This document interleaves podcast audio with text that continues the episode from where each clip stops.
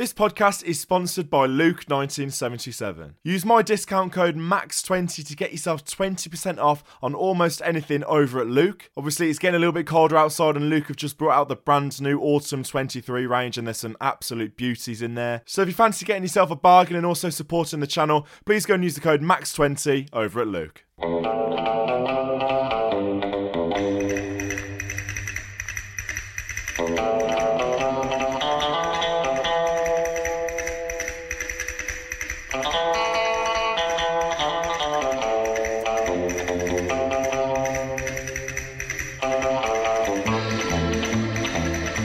Right, hello, and welcome back to another Villa on Tour podcast. I'm your host, Max Stokes, as ever, joined by Simon Lyon. Simon, how are you, mate? All good? Yeah, not too bad. All fresh after two, another another two Villa victories. So yeah, buzzing, absolutely buzzing. Oh, it's so fun being a Villa fan at the moment, isn't it? Literally, just did a podcast about this time last week. Already, we've got two Villa wins to talk about. You recovered from the uh, trip to the Netherlands yet? It's been non-stop, hasn't it? We don't do uh, things by half, do we? When we go on trips, America was the same. We don't we don't stop, do we? So recovered. Yeah, it's been you know what, it's been pretty tiring, isn't it? But uh, yeah, I mean, you know what, it's it's it, it was good fun, wasn't it? So yeah, absolutely, absolutely loved it, and I'd do I'd do it every week if we could do. I, I, I had that much fun. it was just yeah, it was brilliant. So yeah, yeah, absolutely. Yeah, I wouldn't change it for the world though. Uh, coming up in this podcast, then we'll chat over our incredible away trip to Alkmaar and of course Villa's victory against Luton, our 12th home win in a row, which is absolutely mental. Go and check out Villa on tour on YouTube if you have missed the Alkmaar video or the Luton video, especially the Alkmaar one.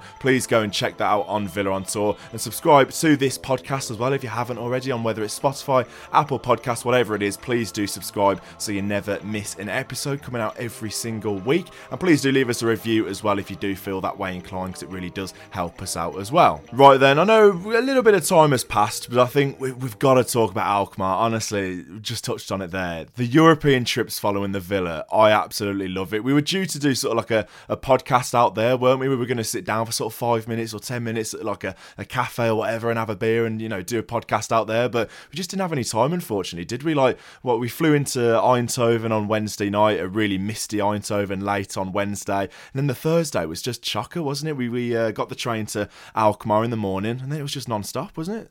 Yeah, it was. Yeah, it was. It, and, and that's what these European away days are like, aren't they? You know, we only go for a couple of days, and so there's a lot to pack in over those couple of days or so. So yeah, it was a it was a really really busy one, but yeah, something that I absolutely love. I mean, following the Villa, getting the opportunity to follow the Villa uh, abroad is just wow, it's absolutely incredible. I mean, we love the away games here, but I don't think they're anything compared to the away games abroad. So being able to follow Villa in Europe is just a, it's, it's a privilege, really, isn't it? Yeah, it's a different level, and it really is a pleasure. Um, one thing we kind of did miss out on, I guess, with our trip to the Netherlands was the sort of antics that went on in uh, Amsterdam. Like I said, we flew into Eindhoven because I mean it is a, a, couple of hours on the train away from from Amsterdam and Alkmaar, but it was just cheaper. Like if you're going to do all of the European trips, you need to sort of do it on some sort of budget. So we flew to Eindhoven because it was a little bit cheaper, but there was just thousands and thousands. People have probably seen the videos and stuff on social media, but thousands of Villa fans in Amsterdam. And what I find mental is people will just go there without a ticket. Like the majority of Villa fans who made the trip over to the Netherlands probably didn't have a ticket. And we've seen the videos in Amsterdam on the Wednesday night, Thursday night, even going into Friday and the weekend. It's class support, isn't it? Yeah. Well, what was there was like eight, nine hundred tickets, wasn't there? And some, and yet we were talking mm. to we were talking to a, a, chap who was on the Ajax tour on the Friday, and uh, he was from up north. He was from Carlisle. He was just in Amsterdam for the weekend with his wife, and he was saying like every single bar he went into on on that sort of Thursday on that sort of Thursday night was just ram full of Villa fans. It was like a sea of claret and blue everywhere, and yeah, as you say, we didn't get to experience Amsterdam much, just because primarily because, as you say, if you go into every single away trip uh, here and abroad, you kind of have to, you know, you kind of have to budget a little bit, don't you? And we did it on on the cheap, so to speak. So so I suppose we missed out on that. But you know, fair play to all all Villa fans are going there. We've mm. all without tickets. I think it's, it's, a real big thing for them to do that. And obviously, it's not cheap, is it? It's not cheap at all, as we found out. And so for them to be doing that, especially without tickets, is is, is absolutely huge. And uh, and yeah, it's just uh, it's just great to see the Villa followed so well across Europe, essentially. Yeah, it's unbelievable support. So we got to Alkmaar about what was it midday?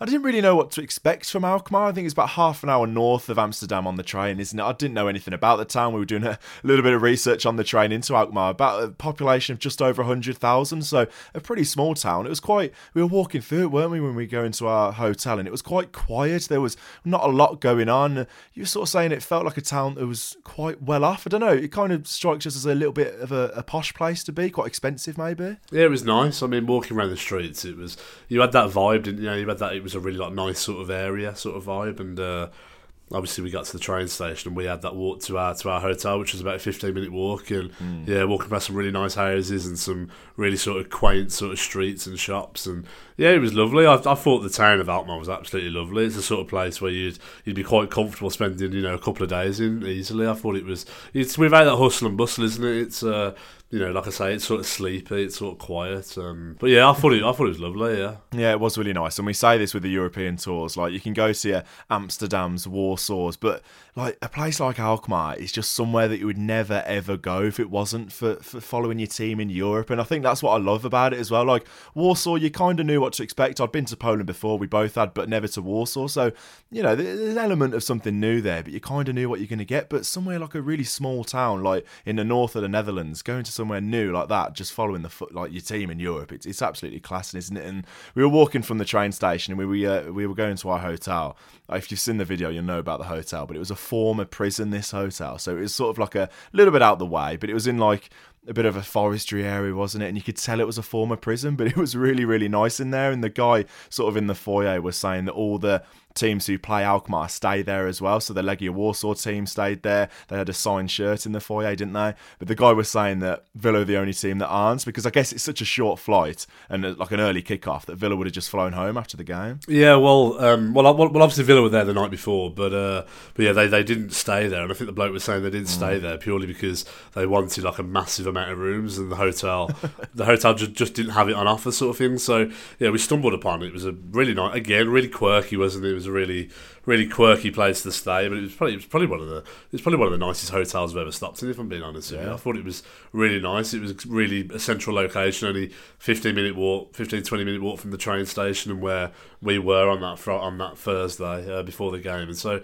yeah, it made it perfect, and it, and it made it really easy for us after the game because obviously we just got you know, bust back into the the main the, the main town centre by the train station, and we had a fifteen minute walk, and we were and we were back at the hotel. So it was absolutely perfect. Go and check out the Villa on Tour video if you haven't already. Honestly, to just to see what that sort of former prison looks like. It's still got. I mean, they didn't even call them rooms, did they? They uh-huh. sort of said, "Oh, your cell one nineteen or whatever it was." Yeah. So they, they've still got that element of the, the prison vibe, haven't they? It's weird. Yeah, you know, and I like staying at quirky places like that. I feel like you know, like hotels are hotels, aren't they? You can stay in a, a thousand yeah. hotels, and they're exactly the same. And so if you stay somewhere a little bit, a little bit, a little bit more quirky, then then you know it, it, it beats it, don't it? And I and I think originally we were supposed to be staying on that boat in Amsterdam, weren't we? So we do like a quirky little sort of sort of hotel or, or, or where we're going to stay. But to be fair, I didn't I didn't I didn't know this was a sort of quirky place until after I'd booked it, and then I started to look at some of the reviews and the uh, and the pictures, and I realised it, it was a former prison with all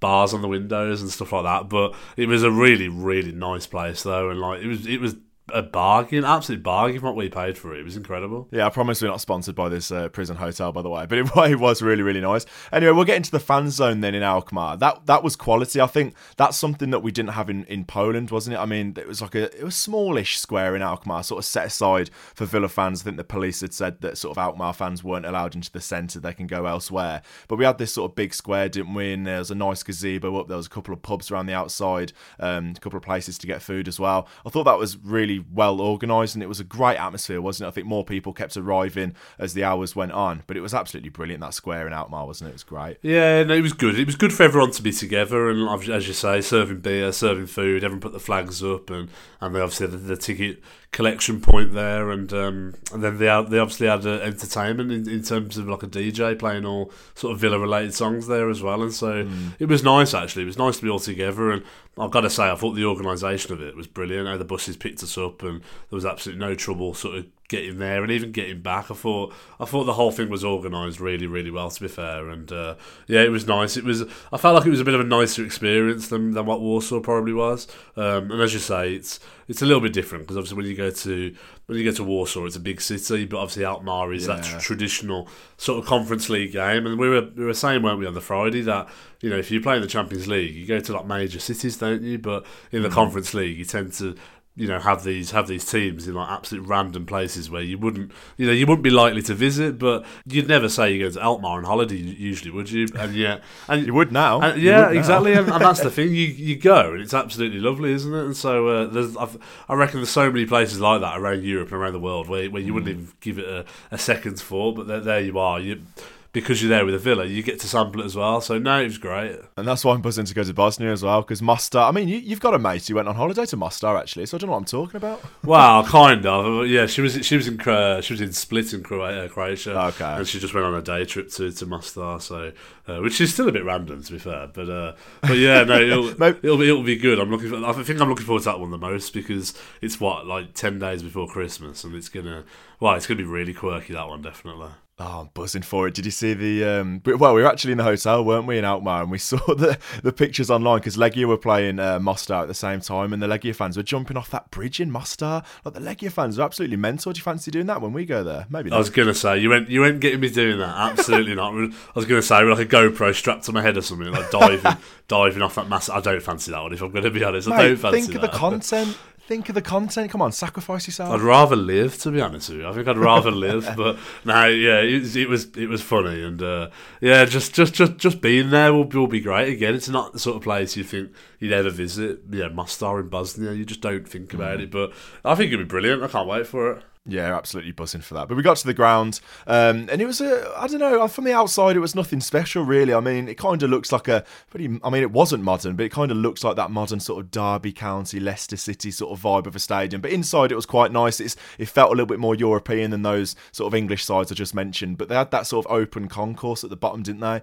Um, that, I mean, we got in there. We got in there about an hour and a half before, didn't we? And we were sort of just chilling out a bit. And as, as more people arrived and people started putting their flags up and stuff, the sort of atmosphere continued from that square didn't it? And the Matty Cash song, honestly, how how long did that go on for? It must have been 10, 15 minutes, and then sort of it would quieten off, and then it would just go again, wouldn't it? And that atmosphere in that sort of concourse area before the game was just something that I've never experienced something like that before an English ground before, because it's so open and you can see the pitch and the stand as you literally enter the stadium. That was incredible. Yeah, it was, and um, I think I said to you, didn't I, that it was really spontaneous as well. I thought the Villa fans all day and all night were absolutely brilliant and it was possibly one of the best away ends I think I've ever been in. But it was just really, like I say, spontaneous, and everyone sort of got into the stadium a good a good hour before the game, and it was like it was like we were going for the title or something, wasn't it? How everyone was like reacting and banging on like the plastic hoardings at the front, and you know singing all the songs, and all the flags were up, and it looked brilliant, didn't it? And uh, yeah, it was just the atmosphere was absolutely incredible, and yeah, I think full credit to the Villa fans because they travelled you know so well in, in, in their numbers. There was absolutely no trouble. Everyone was mm. really well behaved, and and, and they made a really good atmosphere. And I think we said before, you know, we get a little bit of stick sometimes from European football supporters. They they tell us that English football supporters aren't aren't anywhere near what the, the mm. European football supporters are like in terms of atmosphere building. And yet, it was the Villa fans that sang all night in Alkmaar from the mo- from a, from an hour and a half before kickoff right the way through till the very end. And uh, yeah, full credit to the Villa fans because they made it a really really good atmosphere. Yeah, it's interesting, isn't it, going to to follow your team in Europe and follow Villa around Europe because there's this sort of European ultras scene where the ultras of whatever team you're playing sort of get in the ground really early. I think from where we were, the the AZ Alkmaar uh, ultras were down the other end, and they got in there really early, didn't they? But they didn't really do anything. I mean, I like English fans. I mean, obviously I'm biased, but I mean, this is all directed basically at a Dutch mate that we've got that kind of likes to slag off English football fans and he loves the ultra scene. But we come back at that and say, well, sort of you saw it at the game that you know on Thursday that Villa fans are just so in high spirits and it is spontaneous and I think that's that's what I love about it. It is spontaneous and it's out the blue and one person gets a song going and then you know 2000 but obviously not at Alkmaar there was only 900 but you know hundreds of people join in and that's what's great about it rather than a really orchestrated sort of planned out thing. Don't get me wrong like you know ultra scene can be class and all the you know preparations that they do is great but what I like about English fans is the fact it is so spontaneous. Well, it is, and that's how that's how English football fans are, and I think it's the the sense of humour as well of English people, and Yeah. um, you know, like even even thinking about like yesterday, like like we'll get onto it later, but like the Luton Town fans at Villa Park on, on Sunday, like they they were they were really good, and a lot of their a lot of their chants were like really sort of spontaneous, and you know, I like that. I think you get that with like British football fans. I'm not I'm not too sure you get it with European fans. Like I, I always say, like don't get me wrong, it looks great with all the pyros and the fireworks and whatever. It looks great, but it's all a bit like manufactured, isn't it? Like the way they have like the people, you know, directing directing what chants to sing and directing the crowd. I mm. find it all a little bit forced, if I'm being totally honest. And I think. Yeah, I think it's the sort of thing that we no, we're not used to over here, are we? And I think any, anything that's a bit forced and manufactured gets gets a bit of stick over here, doesn't it? And so look, it's it's, it's what it's what you're used to, I suppose. But um, yeah, I, I thought the Villa fans were, were, were absolutely incredible the other night. Yeah, it, it was just non-stop in that away end, wasn't it? Honestly, from about an hour before kickoff to the final whistle and beyond, like it just did not stop. There was a couple of new songs that sort of erupted, didn't they, about watching Villa on a Thursday night, and you know all these other ones as well. And it was just genuinely an absolute pleasure to be in that away end. And you do feel like lucky, don't you? Because we've been we've been everywhere following you know the Villa, and it's been disappointing coming out of away ends, expecting to lose. Oh, we've lost away again, whatever, whatever. That famous you know run that we went on where we hadn't won away in 14 months, whatever. And you've now got the pleasure of following Aston Villa in Europe. And we were talking going into this game, weren't we, about we need something to kick off our European tour because Warsaw was a disappointment. Uh, Mostar was, you know, last minute winner, great, but it was a little bit slow and turgid. But just to, it really got going in style, didn't it? With a 4 1 win, we were pretty relentless, weren't we? And it, a lot of people were saying, and rightly so, it was going to be the hardest game um, going into it in the group, away at, you know, the top seed because they'd won, what, eight out of nine league games going into it, only conceding four goals going into it. And just to go there and, and roll them over easily, it was unbelievable. Yeah, it was, and I think I said to you before the game that I thought it was a really important match. Uh, I think you know I said going to the game if we win tonight, it sort of puts us in the box seat essentially with two with two two of the harder teams back at Villa Park where you'd fancy us against anybody. Uh, and then obviously the outsiders in Mostar away, and so I said if we could go to Alkmaar and get a result, it would be really sort of welcome, and it would set us on that road to hopefully qualifying. And uh, and and I, and I was expecting a tough game. I was expecting, I was probably expecting a closer game than it was, and yet we know the quality Villa have got there, and you know we we were able to make changes. Probably not as many changes as we did uh, in, in, in Poland, but we were able to make changes and we were able to still come out, you know, pretty strong winners, which which was which was really good. But it was a it was a really important game. You didn't want to go there and, and if you lost again, you know, you'd be staring down the barrel a little bit, or you'd be put, or you'd be putting pressure on yourself.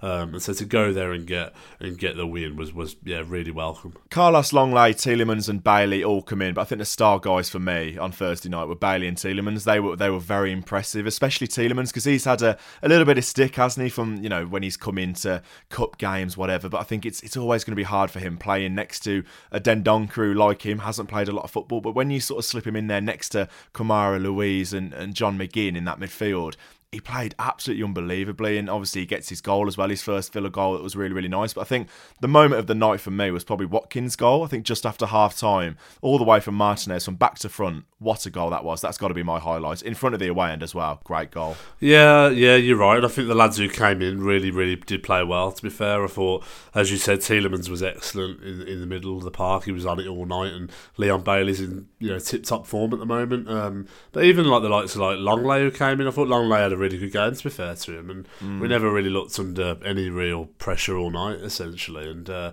I thought what what the what Lenglet ha- what Lenglet had to do, he did it really well. To be honest with you, and uh, but yeah, that goal you're talking about, that was just yeah, an incredible goal, wasn't it? I mean, that move was, was absolutely beautiful, and uh, it was a bit, pity that Bailey couldn't finish it off. But you know, Ollie, Ollie Watkins there in the right place at the right time, and uh, yeah, it, I think that move deserved a goal, and that's exactly what it warranted. Yeah, absolutely. What a night that was, and then on to the Friday where we did the uh, Ajax and Feyenoord stadium tours as well. Like we said, we don't stop on these European tours, and I think if you're going to go to the Netherlands, I mean, I've been to Ajax before, but it was great to do a tour there. But I think the place that I was most looking forward to was De Kuip, like going to Feyenoord Stadium where Aston Villa won the European Cup. It was, it just felt special. That did, didn't it? Yeah, it did. Yeah, um, don't get me wrong. The Ajax tour was good, but you know, it's another sort of sort of, sort of big European sort of stadium, isn't it? New, newish mm. sort of stadium. But going to going to Feyenoord was always going to be the highlight, especially for us because obviously we've got that that massive history there, and it's not really changed since Villa won the European Cup there in 1982. Mm. And so to be there in the place that you know the, the the place that's the biggest thing that's happened in Aston Villa's history was was surreal, really, wasn't it? And uh, yeah, I really really enjoyed that. I really really enjoyed seeing all the all, all, all, the old parts of that stadium and seeing if we could work out where Peter Withe scored his goal and um, and, and just seeing the, the little bits that, that, that had Aston Villa's name around the stadium. We we found a couple of bits, didn't we, which, which was really nice. We couldn't walk. We spent about half the tour trying to work out what ends Peter Withe scored because we were we were getting up old clips and trying to work out where the tunnels were. But then they changed the side of the changing rooms from one side to another since Villa won the European Cup. So we spent half the tour trying to work out what end it was, didn't we? Yeah, we did. We did, and uh, and also pretty funny. We we had the whole tour in Dutch, didn't we? So we spent we spent yeah we spent pretty much the whole tour not having a clue what was going on. Um, we had we so, so we had a, we had a Dutch travel guide who did support Everton though, and to be fair, he he was good because he did a few things in English mm. for us, didn't he? But yeah, it was quite amusing because we spent about an hour and a half of the two hour tour thinking what the hell's going on, sort of thing. Doing our own thing, essentially, like hanging around by where the goal where Peter Withe scored and being told off that we weren't keeping up with everybody else. And yeah, so it was, uh, yeah, it was good. I really, really enjoyed that. Yeah, and, and obviously going going out to the gates, uh, you know, round the side, which is exactly mm. the same as it was back in 1982. And so, yeah, seeing that, seeing all the old floodlights and everything, it was just lovely, wasn't it? It was great. Yeah, it's fantastic. And the group's looking good now, isn't it? AZ Alkmaar find themselves rooted to the bottom of the table. Villa second behind Legia Warsaw, despite having a better goal difference. It's weird in Europe, and I only found this out on Friday that it doesn't go off goal difference. It's head to head, isn't it? So I'm not sure what to make of that, but it does make those home games against AZ Alkmaar and Legia Warsaw very, very important. Yeah, yeah, no, it does. You're right. You're right. It's um, yeah, we, we, we've given ourselves a good chance now, haven't we?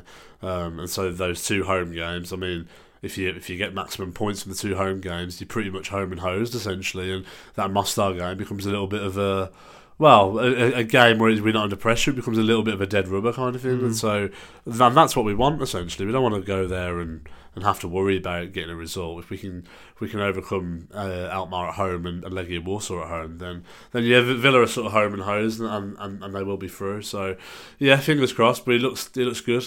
Last little bit on uh, Alkmaar then before we move on to the Luton game. Just a comment I wanted to raise from uh, AZ. I think he's a striker, Muller Wolf. When he was talking about Villa, he said, "I've never played against such a good team. When we tried to press them high, they just went in behind us, and when we stayed, they played in between us." That said, I don't see why we can't go to Villa Park in a few weeks and beat them. So a little bit contradictory from him saying that Villa was such a great side, but fair play to him still keeping positive about their trip to Villa Park. Eh? Fair play. Yeah, I suppose he's got to he's got to keep a bit of a glimmer of hope, hasn't he? But it was interesting what he said actually, like in terms of you know he was talking about how high we pressed them, and then that was hard, but if we sat off, it was hard as well, and. I thought I thought that was really really interesting. He was saying basically we, we found space whichever way we did it essentially, which uh, which was really interesting. It's just a, a testament to how Villa are playing under, under Unai Emery. Yeah, they just couldn't handle us. Anyway, let's move on to the Premier League game on Sunday. Really, really quick turnaround, which I absolutely love as well. It's an ideal game. I mean, it's a favourable game on paper, isn't it? Luton Town at home on the Sunday following a trip to Europe. Uh, Bailey and Tielemans lose their places, though. I think Tielemans is is fair because it's hard to get in over that's such a good partnership of Luiz and Kamara. Bailey, I was a little bit surprised about that Zaniolo got the nod um, over him. Uh, what do you make of that one? Um, yeah, I think I think Bailey will feel a little bit hard done by because he's in good form at the moment. Um, but I think the reason for it is though is that obviously with Jacob Ramsey out at the moment, I think it makes it a little bit more difficult. And I think I think Emery doesn't particularly want John McGinn over on that left hand side. I think he prefers him over on the right hand side, and so I think the player that he thinks is most suited to play on that left hand side is Zaniolo. I don't think he, I don't think he thinks Bailey can play on that left hand yeah. side because we've hardly ever seen him on that left hand side. So I think he, he he looks at Zaniolo as the as the sort of standout sort of replacement for for Jacob Ramsey while he's injured. Um, and I do get that. It, it, it, gives us a little bit more better better balance with, with McGinn over on that right hand side. But I think it's good. I think you got Zaniolo and Bailey sort of pushing each other at the moment. You got that competition for places, which I think is bringing the best out in Bailey without a doubt. Um, and I think Zaniolo, look, he's still finding his feet. I think he's he's you know he's been a bit unlucky. He's had some really good chances, hasn't he? He's been he's been a little bit unlucky, mm. but I think he gets us up the pitch there as well, and I think he his hold up play is decent at times, and I think he's I think he's offering something to us. I, I, genuinely believe that. Um, well, well, he well he is because he won't be starting. If not, I don't think Emery would be mm. would be putting him in the starting eleven if he wasn't. And so yeah, I think Bailey can feel a little bit hard done by, but I understand why Emery's sort of sticking with Zaniolo on that left hand side at the moment. Yeah, just needs that goal, doesn't he? I think Villa were just in control from that first whistle. I think Luton they just looked like a championship side. I think it was quite interesting to see Nakamba and Barkley started for them. I mean, I didn't even notice Barkley until the second half when he came up on the big screen. Completely forgot he was playing. But it's, it's a little bit weird to see that sort of Villa nostalgia back in the uh, the Luton midfield. Yeah, it's really weird, and it wasn't that long ago. That that's the scary thing. I mean, it wasn't that long ago under Steven Gerrard when we were talking about how marvelous Nakamba had been Villa's best player under Steven Gerrard, which yeah. which is crazy, isn't it? Really, I mean, you know, we all like Nakamba, we all got a lot of respect for him, but he was always a very limited player, wasn't he? I mean, we always mm. said like, let's hope he slices a few balls out of play like he used to do while he was playing for us, kind of thing, before the game. So, yeah, like it, it was weird. It, I think it just shows you how far Villa have come. Really, I mean, like you say, to both of them were sort of key players of Villa not that long ago. Um, and so, yeah, for us to be in the position we're in now is, is is is unbelievable. You got a nice reception, didn't you, when you went off Nakamba? I think, I mean, I don't know what it was like where you sat, but he got a standing ovation from the Holte End. People were clapping, singing his name. Um, so that was really nice. I think going into the game, it always sort of felt that get that first goal early will that will be absolutely fine. I didn't want it to be like a sort of Mostar situation where we'd have countless possessions, shots, whatever, and it just wouldn't quite happen. So getting that early goal, 17 minutes in from, from John McGinn was was really really vital. But just before we get into that, I thought Cash and Diaby started really really well on that right hand side. Sort of we played quite narrow, but Diaby found himself sort of pulling out to that right hand side. Cash finding him over the top. I think that the first chance of the game comes from that, doesn't it? With Watkins flick up to Zaniolo, where I was just desperate for that to ripple in the corner. It was so unfortunate, just not even hitting the target. A little bit disappointing because it was a great move as well, wasn't it? But Zaniolo just can't quite seem to find the net at the moment. It's unfortunate. Yeah, it's like he caught it too well, if anything, didn't he? Like his shot was like like a blistering sort of shot, and you sort of think if he'd have sort of sh- uh, maybe like shinned that or something or miskicked it, he probably would have got in the net. Mm. But yeah, it was that would have been an absolutely brilliant goal if it had gone in. But yeah, Villa started really well, like really really bright, and as as we've come to expect, sort of thing at Villa Park, and. Uh, and yeah, it sort of set the tone for the game. But what you just said there about Diaby, I thought he was, I thought he was tremendous all afternoon. I thought his link-up play with Watkins and then later on in the game Bailey was absolutely brilliant. And uh, yeah, he's he's some player. He's really some player. But um, yeah, I think it was always going to be a tricky game. I think Villa were going to have to be patient. I think Luton were always going to come and sort of sit back a little bit. Even when Villa took the lead, I think they were still going to sit back because I don't think they wanted the game to open up. They don't. They didn't. They wanted to stay in the game essentially, didn't they? Um, and that's how it proved, sort of thing. But yeah, I just thought it was a professional job from Villa. They sort of took their time. You know, they didn't rush things, and I think the fans now have got got used to the fact that Villa are going to play that sort of slow build up at times, but then they'll go for the jugular when the opportunity arises, and that's exactly what happened. Yeah, huge chance just before we do go 1 0 up is Watkins with a, a great double save. I didn't realise till I watched it back that it was a double save, actually. I just thought Watkins had had a strike and the keeper had saved it, but to have that sort of second nibble, and the keeper did really well there, to be fair. It's a Konsa ball over the top to Cash, isn't it? And it's it's great football once again. Cash involved on that right hand side. And I mean, you were you were right right next to it from the North stand. He's got to score there. And you come to not expect that from Ollie Watkins, unfortunately, but got to give credit to the goalkeeper there. Yeah, it was a great save, but I'm still I'm still convinced it was offside there. It, it looked it looked massively offside to me. That did it really did. And like I know the linesman didn't put his flag up, and no, he didn't, but I'm sure that would have been chalked off for, for offside on VAR. I'm sure it would have been. I haven't seen a replay of it, but you know, in the moment, it just feels like this. This feels massively offside. It just felt. We said exactly the same. Yeah, we said exactly the same from the Holte End, and that's why we didn't sort of celebrate or weren't yeah. sort, of, sort of surprised too much. It did look massively offside. Yeah, because Cash was like holding his arms out because he wanted the ball played to him earlier. So I think even yeah. he thought he was offside as well. So I'd have been surprised if that goal had a, a stud. But I mean, yeah, fair fair fair play to the keeper because it was an absolute worldy of a save, wasn't it? Yeah, the McGinn goal's a joke, by the way. The free kick situation. I think Zaniolo wins the free kick, so he does well there. Austin McPhee, every set piece the Villa get, he's up on his feet down the touchline. It's a great move, isn't it? And from where I'm sat, absolutely miles away, it looks like the chance has gone because it looks like McGinn is going to hit it first time, but takes that first touch onto his right foot. It's a great finish, isn't it? Quite through quite a few bodies as well. Yeah, just a routine that Luton weren't expecting, and it wasn't. It was poor defending, really. I mean, it was it was far too easy for John McGinn to get past mm. and, and, just to just to place the shot into, into the corner of the net. It was far too easy to def- uh, you know, for on the defending side of things. But but yeah, another another clever routine. I think Villa keep the opposition guessing, and I think we know that we can't just swing the ball into the box because we're not a big side, yeah. and we, we come up against sides who are fairly big. Um, and so when, I think we, we have to mix it up because of that. But yeah, fair play to Austin McPhee because something whatever he's doing at the moment is working, isn't it? We look like we look like we're going to cause trouble with every set piece we take at the moment, and so um, yeah, I was really really pleased to see that go in, and it was kind of a little bit of again, it was a little bit of a sense of relief, I suppose. It was just a,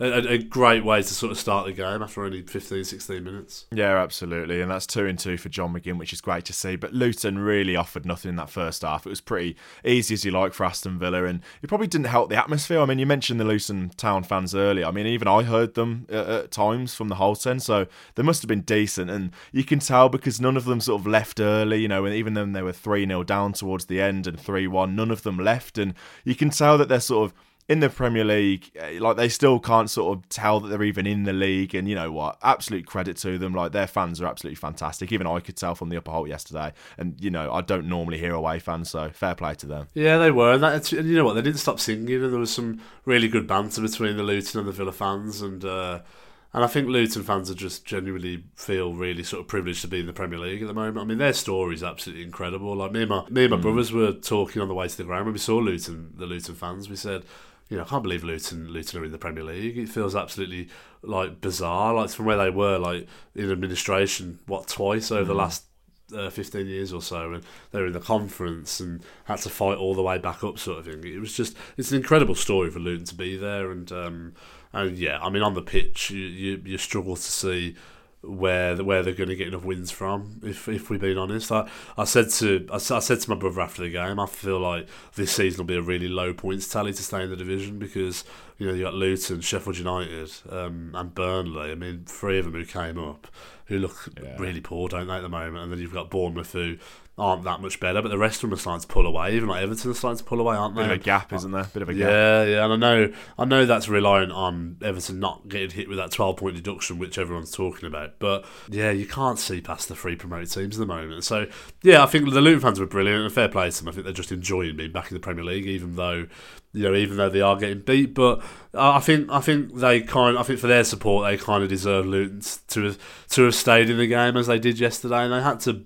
You know, heads could have dropped for Luton yesterday. That's one thing I, w- I would mm. say. Heads could have easily dropped, um, and yet they carried on battling, sort of thing, and, and they got kind of their reward in the end, and they, they had something to cheer about. And uh, but yeah, I, I, I, respected I respected Luton yesterday. I respected their fans because uh, because not because because not because not many fans do that at Villa Park. Come and come and absolute you know sing sing the whole game. And you look at West Ham yeah. the previous weekend, and the away ended empty with like twenty minutes to go, sort of thing. And so to see all Luton fans there at the end, all clapping the team off and clapping the manager Rob Edwards off was was was a nice thing to see. Did you notice the banner that they were holding up in the lower tier? Because I could sort of see that from where I was, but I couldn't obviously couldn't read it. What was that about? Did you? No, I didn't. I didn't see that. No, no. Yeah, I don't know what they were holding up or what that was. It'd be interesting to, to actually know. If anybody does know, let please do let us know because I want to know what all that was about. But uh, Bailey comes on for Zaniolo at half time. Uh, I mean, early in the second half we make it two 0 don't we? And this is a really really nice goal actually. McGinn holds up on the left hand side, lays off to Lucas Digne. and I think no one's really talked about the cross, but I think that cross is absolutely spot on. Pinpoint to uh, Leon Bailey, who does really well actually to get an assist for Diaby. The finish is an absolute joke as well. Sort of lashes it, doesn't he, right into the bottom corner. No chance of the goalkeeper. And again, it's just wrapped up, isn't it? 2 0 early in the second half, easy as you like. Yeah, and Lucas Digne doing what he does best at the moment. I mean, he's playing really well, Lucas Digne. I've got to give full mm. credit to him. I think he's been excellent. And uh, yeah, McGinn did well. He stood that cross up. It was a great cross. And then I am convinced Bailey really meant for that for me headed back to Diaby. I think he was I think he was going for goal himself, but you know we'll, we'll gloss over that and say it was an absolute. He got the assist. He got the assist. We'll say it was a brilliant assist, um, and Diaby with a, an absolute class finish right into the corner, and yeah, he deserved that. Obviously, his first goal at Villa Park, and uh, Yeah, yeah. he's been working so hard, and uh, he's been playing really, really well, and uh, yeah, he really deserved that. So yeah, I was really, really pleased for him, and again, a really nice time to score early in the second half. Yeah, he was sharp yesterday, wasn't he, Diaby? You could tell he was back to sort of full fitness. I think he's had a, a quiet few weeks. I think was it the Mostar game he went off injured because he was very quiet against Wolves away. Um, apparently he was playing on sort of injections there. He was a little bit better against West Ham, but I still sort of thought that there was more to come from Diaby. And he was maybe playing with a little bit of a knock, and then obviously he didn't start against uh, AZ Alkmaar, but he came on, so he was sort of able to get a rest as well. Didn't go away with France in the international break, so it's nice to see he's had a little bit of a break, and he was so so sharp yesterday. He was excellent. Yeah, he was. He wa- absolutely was, and obviously he was the, the main one for the third goal as well, wasn't he? Obviously, went mm. went down his own goal, which I thought was a little bit harsh, really, because I think he was going in anyway, to be honest. But um, but yeah, he, he like I say, he was the main the main one with that, with, with with the brilliant run, and obviously the ball comes into him from Kamara. Uh, but it was a brilliant run from him, and uh, yeah, he makes that third goal for Villa and three 0 and it's happy days. It's sort of game over, isn't it? Essentially. How good's that ball over the top from Kamara, by the way? You can sort of tell his class. He's sort of just waiting on the ball, and it's sort of like a, a class curl chip just over the top, isn't it? It's like the, you know, the, if anybody knows the game, Score Hero, where you can sort of draw lines on your phone where you want the ball to go. It was sort of like that. It was so perfect. And the own goal sort of reminded me of Matty Cash's away at Liverpool, where he sort of doesn't really have a choice. If he doesn't really get anything on it, it's going to be a goal anyway. I think Watkins is just behind uh, Lockyer, isn't he? So Watkins would have scored, but Diaby and Kamara make that. It was a great goal. Yeah, it was. It was great vision from Kamara, and, and as I said earlier, I think that's what Villa do so well. They can slow the play down to the point where you think, oh, you know, we've lost the chance to do anything now. Then all of a mm. sudden, we just we just hit them like with some sort of pass or whatever, and all of a sudden we're in and we, we end up scoring. That's what Villa are really really good at. Um, And yeah, it was just a, a brilliant, a brilliant again another brilliant ball, and it was well worth well worth a goal at the end of it. That makes it three goals then, and that's three or more goals for the fifth home game this season. That's 20 goals in five home games. If one or five, what what sort of record is that? 20 goals in our five home games so far this season. That's by far and away the best home, you know, sort of form in the league, best home scoring form in the league. It's just absolutely outrageous. 20 and five just seems like a joke. Yeah, it's it's it's madness. It's absolute madness, and it's like there's that level of expectation now when you go to Villa Park that you're gonna Yeah. you're gonna you're gonna win. You're gonna win well as well, and I think. Uh, I just think for us to be scoring as many goals as we are, and let's be honest, it could be more as well. That's the thing. Like Yeah. yesterday's game could easily have been seven or eight to Villa. Let's be totally honest about it. Mm. Um, and uh, and yeah, maybe maybe we took our foot off the gas a little bit, but I felt like we conserved the energy really well throughout the whole game. Um, and that's what the top teams do, you know. That's if you're in Europe and you're playing a lot of games, you have to find a way of conserving energy because you can't you can't sub out eleven players every single game, and so you're gonna have some players who are feeling a bit tired and you know play on Thursday and play on Sunday, etc. And we do have that, and yet Villa conserved energy so well yesterday because they were literally on the ball for like seventy five percent of the time, and so it was you know they they they, they weren't going to get tired because of that because they weren't doing mounds and mounds of running. And that's what Villa are really good at. You see, like the Villa are, I don't know, they've sort of become like I don't want to say this, but they've sort of become like a mini sort of Man City in a way. How we play it around so so like slow, Yeah. but then all of a sudden, like like I say, a chance comes and it's like right, let's hit them now, sort of thing. And I'm not saying we play exactly the same way because we don't. I know we don't, but um, it's the same. It's similar sort of vibes though, isn't it? Um, and obviously, it just leads into so many so many goals and. Villa keep the opposition guessing so much that we, we always have a new trick up our sleeve all the time. And yeah, do you know what? I fancy us against anybody at Villa Park, and people are talking about Arsenal and Man City coming up, but I, I don't I don't think Villa will lose both of them games though. I genuinely don't. I think we've hmm. got we've got a chance against both of them. I, I genuinely think that. Yeah, we got that Man City on the Wednesday night, and then it's Arsenal half five on the Saturday. I can't go to that Arsenal game. I'm so gutted because it's been moved to half five. The atmosphere will be so good for that, and I really, really do fancy us. But we, we barely got out of first gear, did we, against Luton? And but don't forget, this is Aston Villa, so we've got to sort of find a way to to concede. We don't do clean sheets, do we? And it's an absolute comedy own goal, isn't it? I think the the big lad up top for Luton is Adebayo. We saw him at uh, Carlisle, didn't we? When we went to uh, just before COVID, we sort of had this spell where we really wanted to tick off the 92.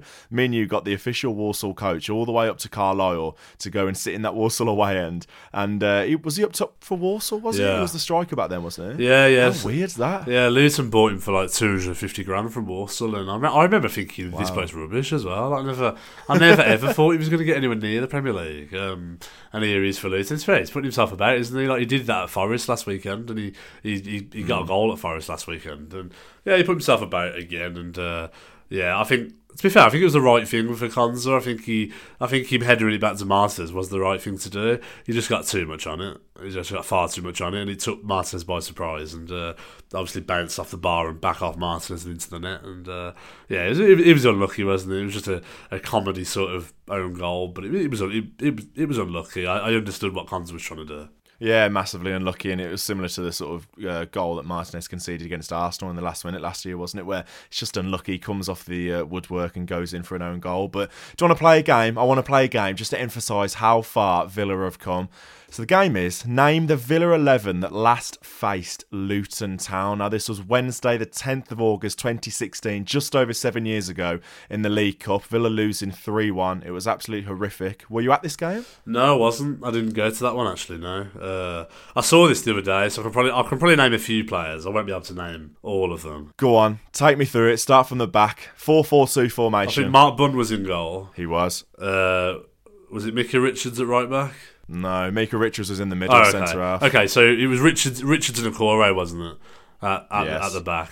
Who was that right back there? Well, according to BBC Sport, it's got Amavi and Nathan Baker as the fullbacks. I don't really know what the situation Nah, is. it, it was Richards at right back. It would have been Richards at Okay. Would have been Richards at right back. I was gonna say. Would have been Richards at right back, Marvey left back, Baker and Okore, wouldn't it, in Yeah, the centre. yeah, yeah. And then midfield was it was the two wingers Grealish and Green or something like that. Yeah, And then- Andre Green, man. Didn't he go to like Slovenia or Slovakia or something? He did alright for himself, didn't Yeah, he? he's back in England now, though, isn't he? Is, is he with like? Is it is it Rother, is it Rotherham? I want to say Rotherham. So he was at Slovan Bratislava and then he's gone back to Rotherham. That's a that's a bit of a strange move. Anyway, yeah, Green and Grealish on the Green and Grealish, and then I don't actually know about this one. Was it Tshibola?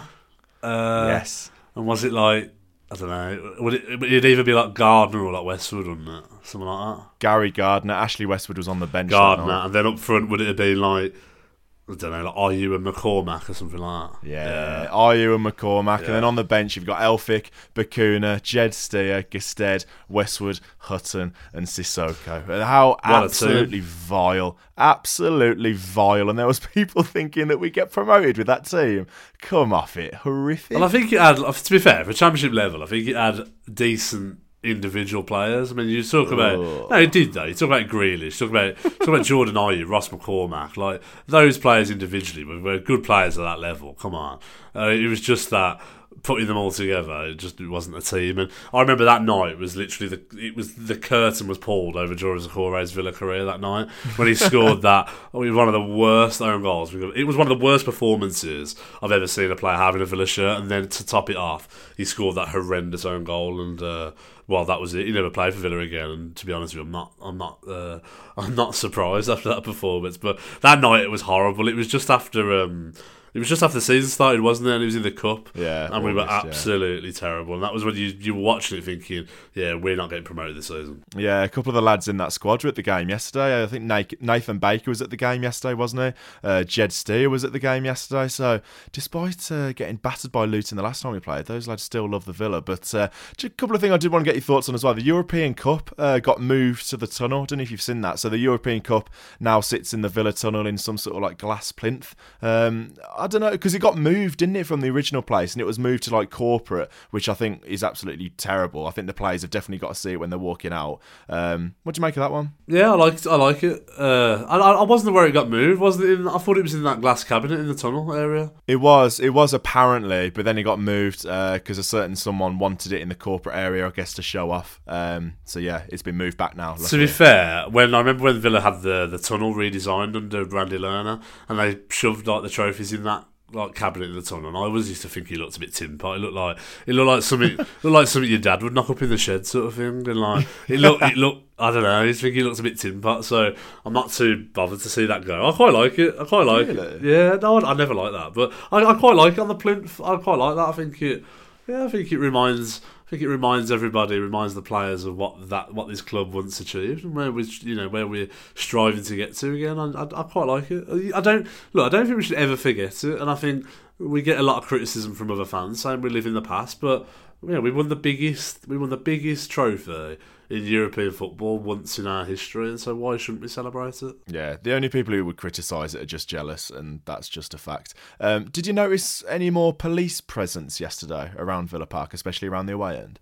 Uh, not really. I, I, saw there was a couple of police horses around. Um, I also saw that that new that new security system that they have when you go and walk through like the metal detector scanners had had totally gone. So so I, I don't know what happened there.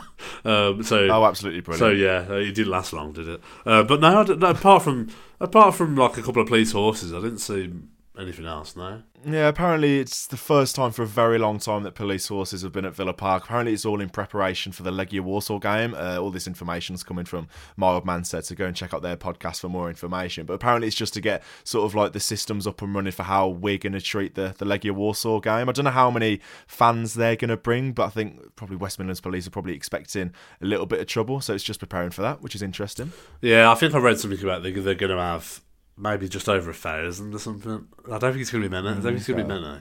Um, Sensible.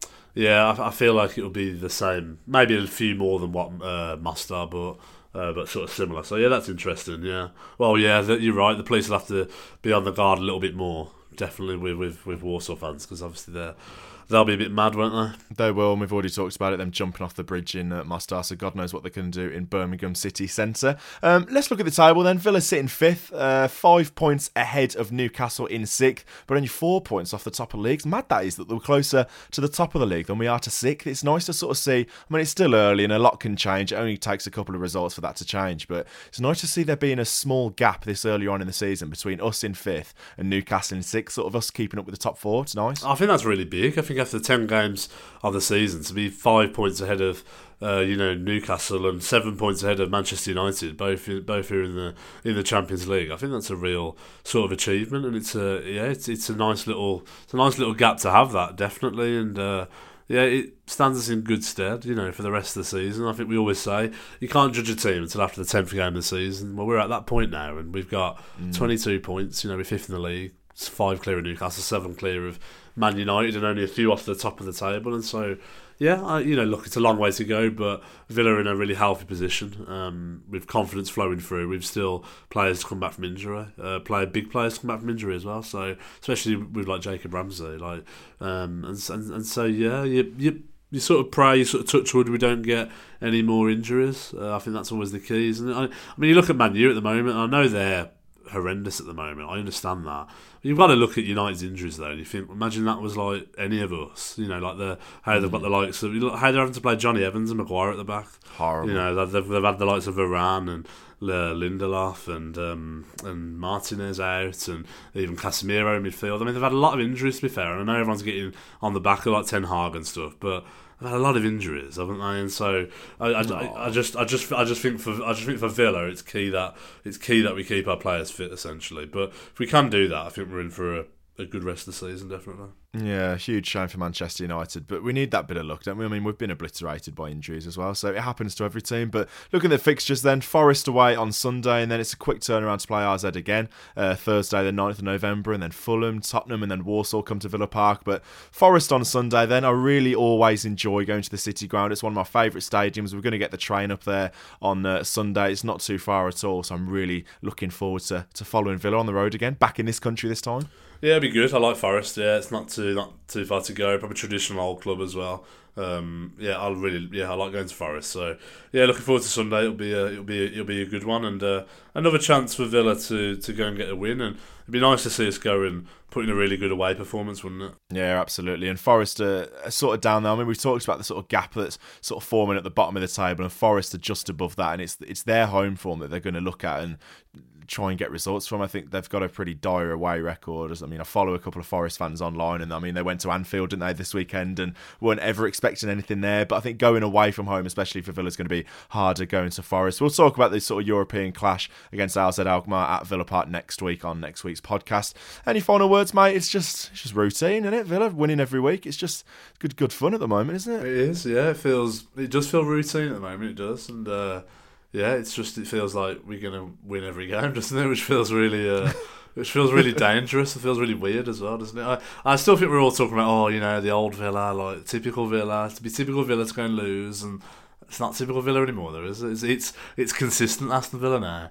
Um, and that's that's bizarre, isn't it? Something something we've craved, and something and something I, what I've been talking about consistency. I think ever since I started following Villa, and I don't think I've ever yeah. seen us be consistent. If I'm being honest, oh, okay, we're semi semi consistent under Martin O'Neill, but we always had it in us to have like a terrible, terrible game or so every now and then. But these days it feels different. These days, I just feel like I genuinely feel like we've got the best team we've had for a very, very long time, and um, I was seeing some people sort of talk about whether you know Villa's Villa's team today is better than the team in sort of '94 and '96 that won the League Cup, mm. and I, I find that obviously I, I don't know that because I, I I wasn't around following Villa then sort of thing, but it's mad that we're talking like that, isn't it? It's absolutely crazy that we're talking like this could be the best Villa team that that that we've seen in a very long time in the Premier League, if not one of the best ones we've had in the Premier League. And so, enjoy yeah. it while it's here. That, that, that's what I'd say because you know football football comes around in circles, doesn't it? Sometimes, and uh, you never know what's what's what's next, sort of thing. So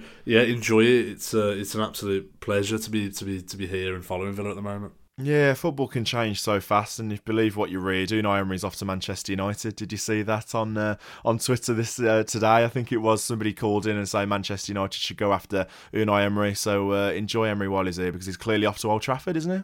Well, the the thing the thing is obviously obviously if, if they if they did get rid of Ten Hag, which I don't think will happen, but if they did, obviously Emery would be on the lips of of everybody because he's done so well. The same with like De Zerbi at Brighton.